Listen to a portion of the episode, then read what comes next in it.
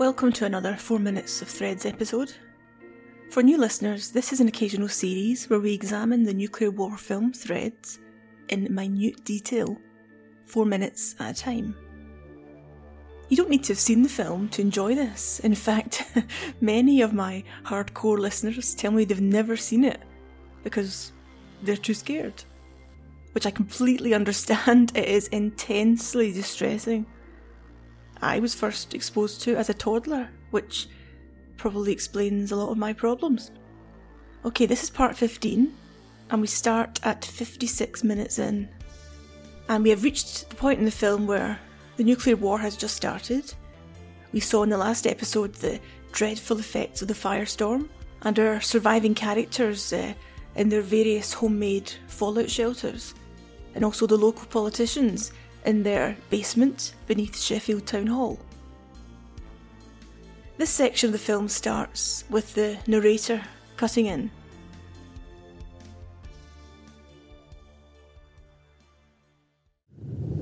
The first fallout dust settles on Sheffield.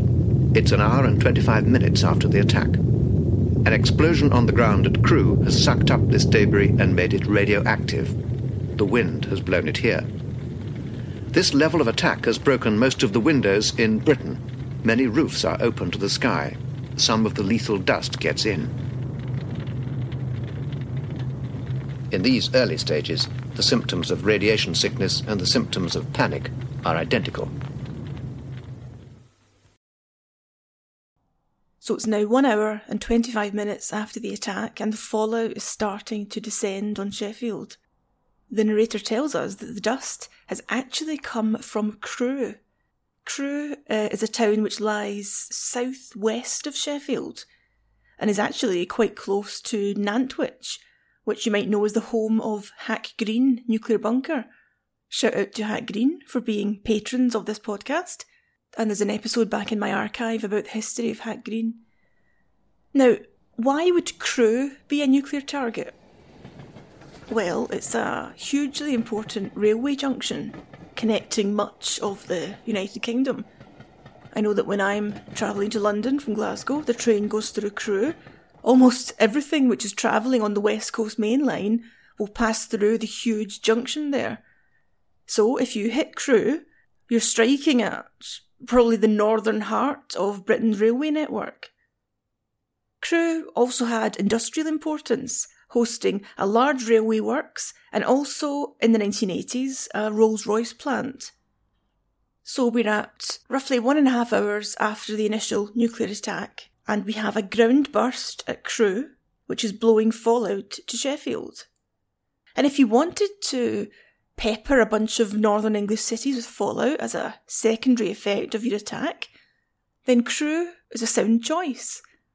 Of course, you can't dictate where the fallout from an explosion will drift, as that depends on the wind direction and the weather conditions on the day.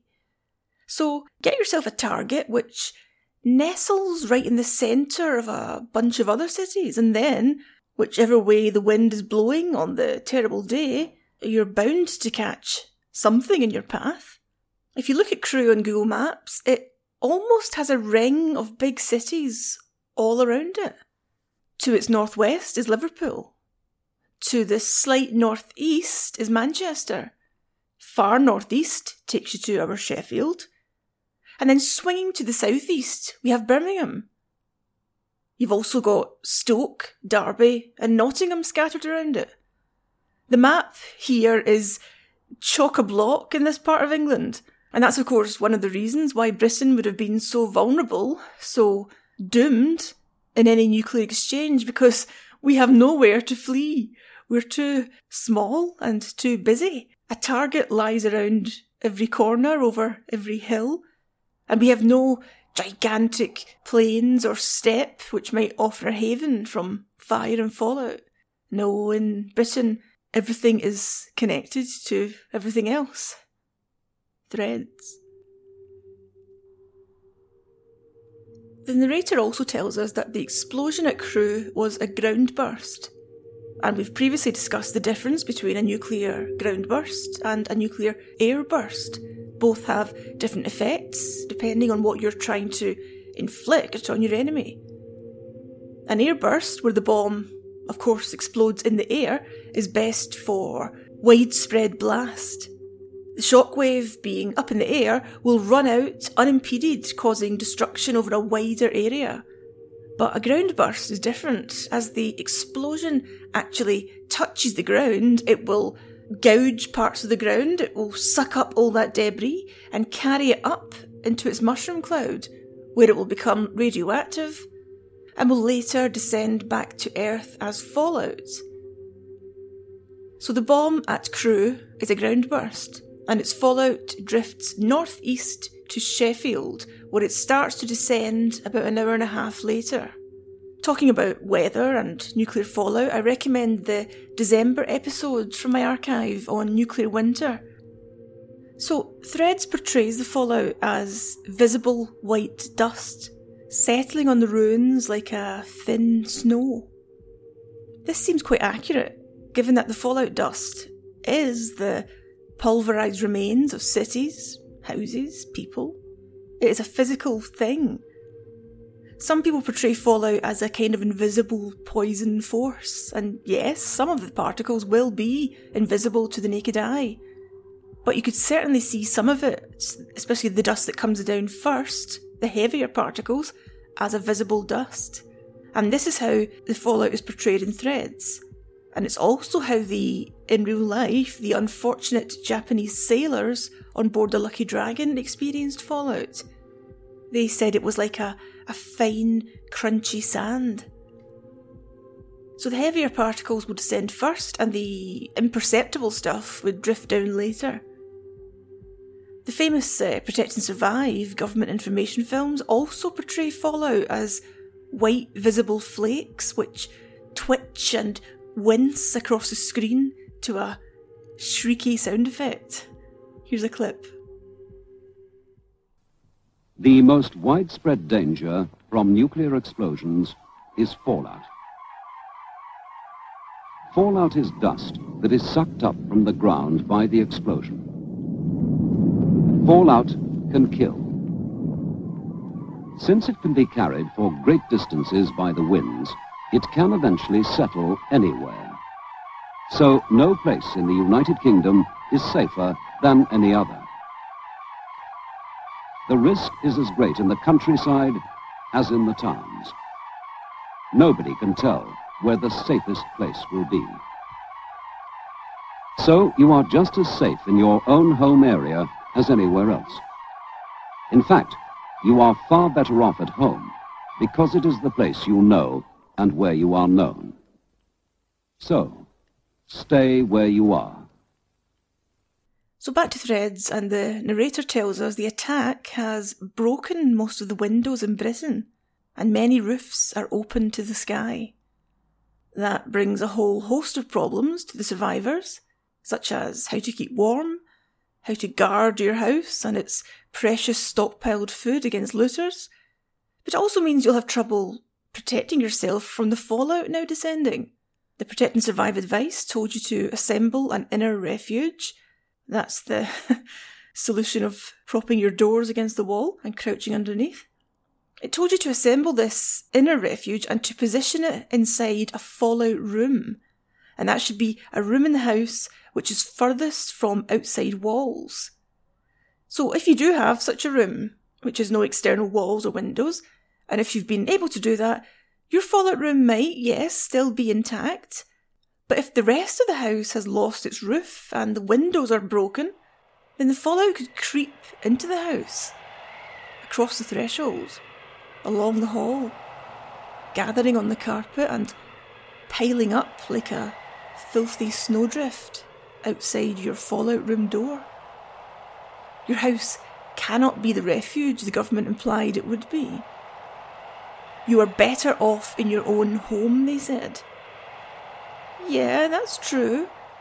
As long as your home is outside the blast and fire zones, and as long as your home is not in the path of a fallout plume, and as long as your home has retained its roof and windows, and there aren't rioters and looters outside, and no disease springs up, and you're cool living in a twilight wasteland with the wreck of civilization and the loss of everything you loved and knew, Then, and only then, will the government advice be correct.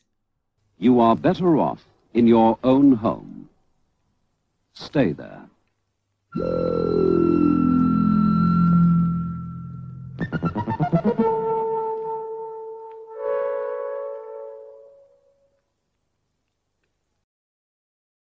And now we turn to something horrible.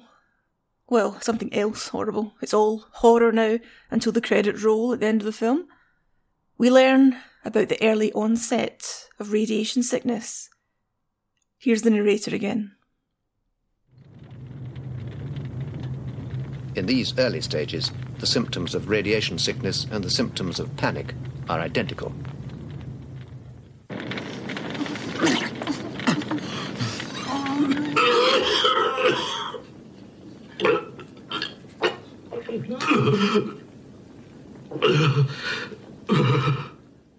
Yes, amongst all the other hideous things our survivors have to contend with, there is the distressing fact that they are now penned together in small, airless, cramped refuges and basements and fallout rooms as they begin to suffer diarrhea and vomiting.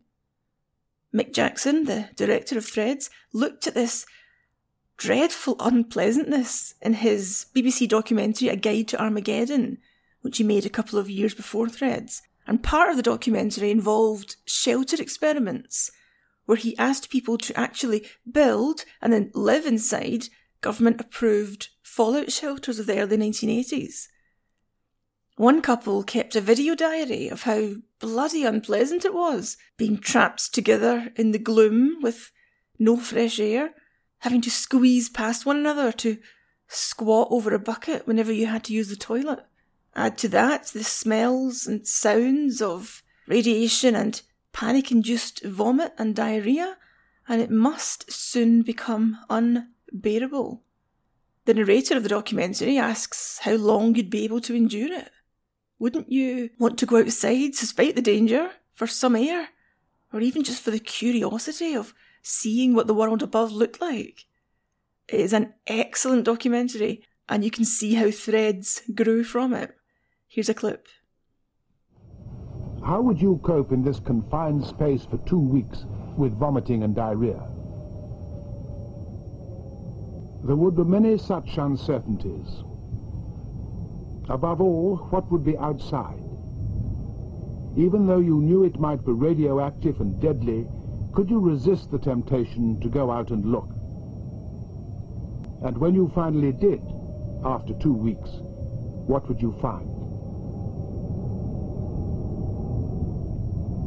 A world you recognized, or a wasteland for which little in your experience had prepared you? After an all-out attack, how much of that complex world you now take for granted would still be there?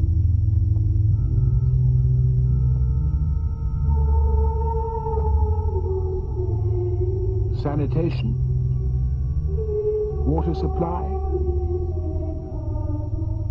high technology medicine, doctors, electricity. Back to threads, and we can see both our families, the Kemps and the Becketts, in their shelters. The Becketts, of course, faring much better as they have a big, sturdy Victorian villa and they're down in the basement, whereas the working class Kemps, well, their poky little terraced house has been peeled apart by the blasts like a rotten brown banana. Both of the fathers are vomiting, and in the Beckett household, in the basement of the Victorian house, the grandmother is tearful and ashamed, implying in a very genteel way that she has hideous diarrhea. Her daughter in law, Ruth's mother, comforts her, and Mr. Beckett wipes his mouth to inquire about Ruth, his pregnant daughter. Ruth, are you all right? But Ruth is already psychologically drifting away from everyone. She's wrapped in a blanket and selfishly guzzling the bottled water. And when her father speaks to her, she shuffles around and turns her back on him and keeps on drinking. And then, of course, this is uh, very indelicate, and it's another reason why Threads is so powerful because it doesn't shy away from this. Ruth is ordered by her spluttering, vomiting dad to get up and help, do something, he says. So her mum asks her to please come and help clean up poor old grandma and her messy bed. And when Ruth bends over the bed, she sees the result and she she just exclaims in, in disgust. She turns away, covers her mouth and turns away. And if you look closely, the, the poor grandmother who's lying on the bed is clutching her blanket to her mouth in shame. And she peeks up at Ruth and almost flinches with the shame of it all and burrows deeper into the blanket and she sobs. She's so humiliated and it's, it's awful to see. And bravo to Threads for not flinching from this aspect of nuclear war. The scene it really upsets me because the poor old grandmother, she's so embarrassed. And it seems that these experiences often might get for- forgotten about in our talk of nuclear war because we might be so obsessed with the horror, with the overwhelming aspects that we might forget the more subtle humiliations and the quiet but deep stress of things like this. If you have the stomach for it, there is more information on toilet habits and hygiene in my podcast archive in the episode called The Smell of Nuclear War.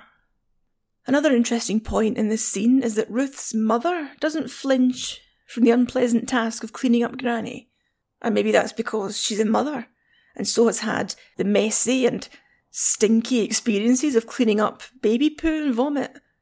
Maybe you get used to that as a as a parent and as a woman with caring responsibilities, whereas poor young Ruth who is pregnant but has not yet experienced motherhood. Maybe in her mind, with her privileged middle class upbringing, childbirth and child rearing was all about rainbows and fulfillment and cute baby booties and tiny cardigans. Maybe she had idealised it and hadn't considered the more grim aspects. Well, here is her first experience with something grim which emanates from the body and Poor Ruth is not up to the task. She turns away, lets her mum deal with it. But as we know, she will soon be alone, and turning away, handing it over to someone else, is not a luxury she will soon have. The scene changes. Uh, we are now on Friday, May 27th, which is one day after the attack. We're in the Kemp household. They were once a family of five. They are now only two the mum and the dad. Their three children have gone. We're never given the satisfaction of knowing the fates of Alison and Jimmy, which I think is a great move because it's nuclear war. Why should there be neat endings and satisfaction and resolution? Those characters just vanish. As for their third child, Michael, well, what's happened to him? We last saw him uh, hunkered in the corner of the aviary in the garden, crying as the sirens blared and tiny birds hopped about on his arms and head. A really unsettling mixture of horror and a cute, almost Disneyfied childhood image, calling to mind, uh, for me at least, the helpful little birds of things like Snow White and Cinderella who help you fold the laundry and do the housework. So, Mrs. Kemp is burned and sagging in the corner of her inner refuge, and she's sobbing weakly for Michael. And her brave husband, Bill Kemp, still retching and vomiting, says that he'll go outside and look for him. Here's a clip. Oh, Michael. Michael, I gotta find him. You, Bill. you, you stop here and I gotta find him. I'll go look for him. Michael. No, you, you stop here, No, love. Bill. I'll only be out a few minutes. Laurie, look, stop here, love. No, Please, I'll no, go I've look got to come. No. Oh, come on. Help me, Bill. Right. The Kemps uh, claw and stumble out of their ruined house and into the remains of their garden. And as they raise their eyes to the devastation outside, poor Mr. Kemp just says, Oh my god. In the midst of the blackened rubble in the garden, they see one of Michael's legs and his little trainer sticking out. They try to shift the bricks and pull him out, but he's obviously dead. The scene changes and we're back in the bunker below Sheffield Town Hall. It was not a purpose built bunker, it was just a basement area, which they hurriedly kitted out with desks, a portable toilet, and some bedding. And as we might expect, it is not holding up well under nuclear attack. Black dust is creeping in through the vents, and the staff are grimy, exhausted, and very, very tetchy. Even in the midst of the foul air in the bunker, there are still ashtrays around the place. It is the 80s after all. Uh, and they have stubbed out cigarettes inside them. It seems crazy to be smoking in such a place, but maybe the air is already filthy. A few cigarettes will hardly make a difference. It just seems like a strange thing to do, but that's obviously it represents the big gulf in smoking culture between now and um, the early 80s. So the staff are tasked with sorting out Sheffield, coordinating rescue, getting the emergency services organised, distributing rationed food medicine.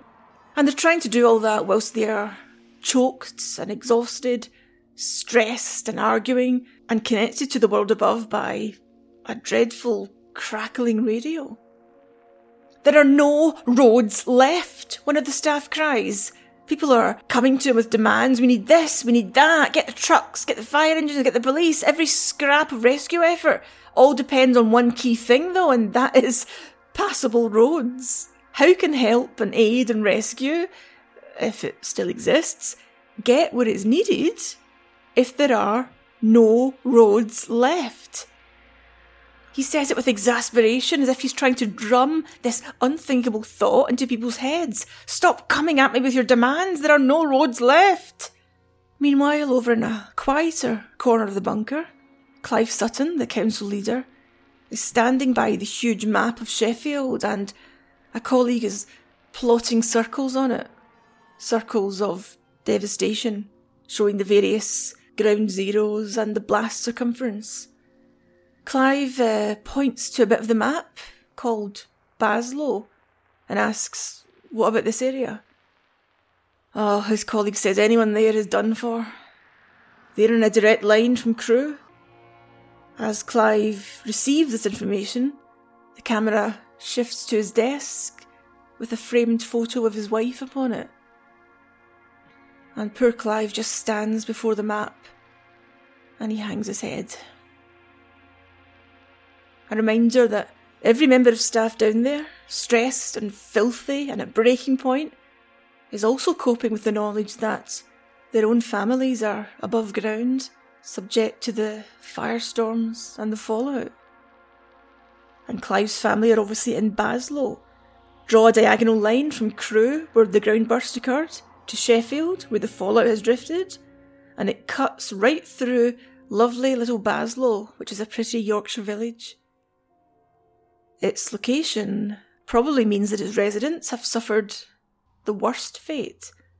Too far from the ground zeros of Sheffield or Crewe to be killed with merciful speed, and now lying directly under a fallout plume. They will have died of radiation sickness. We end our four minutes back with the guy who's trying to impress upon his colleagues that there are no roads left Everyone is crowding round him, trying to plead their case. My team need this, my guys need that. He looks like he's on the verge of punching someone. Then a colleague butts in and says in a very weary voice, I've just had a message through from Ribble Valley Police. They've managed to get some vehicles out on the roads, but they're nearly out of fuel. Okay, so if it's not one problem, it's another. The important thing to bear in mind here is that the police force of Ribble Valley, who have some roads but no fuel, are not in the vicinity of Sheffield. Ribble Valley Police cover the neighbouring county of Lancashire. According to their website, the furthest east their jurisdiction stretches towards Sheffield is the town of Colne, which is actually quite far to the northwest of Sheffield Indeed, Leeds, Liverpool, and Manchester are all closer on the map to the Ribble Valley police area, and yet they've had to contact Sheffield to beg and forage for fuel. That implies that there is no answer, nothing, from any of those great northern cities Leeds, Liverpool, Manchester. Silence. And so they've had to reach out to Sheffield with a crackling old radio, who may have fuel, but they've got no roads. And so it all comes back to that one thing without roads, they can't get the fuel to the Ribble Valley Police. Without passable roads, your resources, your surviving resources, are quite useless. So that's the end of our latest 4 minutes of threads. I hope you enjoyed it. The film is available to buy on DVD or Blu ray, and I believe it's streaming on a few different platforms, so, so do seek it out if you haven't seen it. And let me thank all my patrons for donating money to this podcast. This week, a special shout out for Jeremy R., who increased the amount he donates each month. Thank you, Jeremy. If you want to become a patron of the podcast, uh, support my work, and get access to extra podcast episodes, please look at patreon.com forward slash atomic hobo. And remember, you can find me on Twitter at Julie A. McDowell, on my website, juliemcdowell.com, and on Facebook as Nuclear Britain. So thank you all for listening, and I'll be back next week.